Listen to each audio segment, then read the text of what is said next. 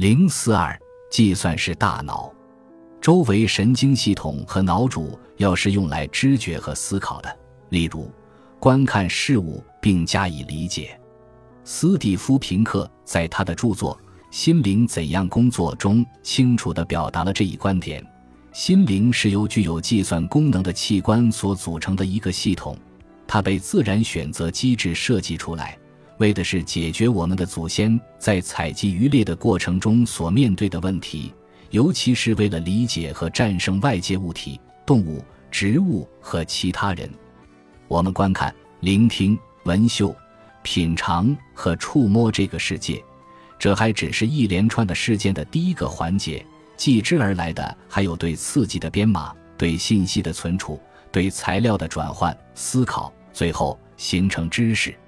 计算是大脑这一概念建立于这样的观念之上，即心灵是脑的所作所为，心灵对信息进行加工。当我们进行高级认知活动时，例如如何找到一个更好的工作，或星期三在哪里约自己的朋友一起准备周五的考试，我们就在进行某种类型的计算。如图三点一所示。位于人类察觉范围之内的物理能量会刺激感觉系统接受转换，在感觉存储机制中短暂存留，在中枢神经系统中接受进一步的加工和编码，并有可能进入记忆系统以被加工，其结果可能引发行为反应，反应又成为进一步加工中的一部分刺激条件。需要记住的是。图三点一所示的流程图所代表的只是假设中的信息加工阶段模型。显而易见，脑的结构未必是按照该图所示的方式组织起来的。但是，这一模型的价值在于，它将认知心理学所假定的信息加工诸阶段，以形象的方式进行了概念上的阐述。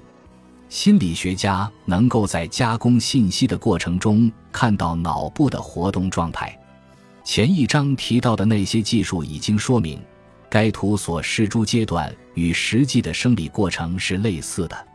通过成像技术，二十世纪的科学家们希望能够观察与认知加工有关的脑活动所发生的位置的梦想，如今正在迅速地变成现实。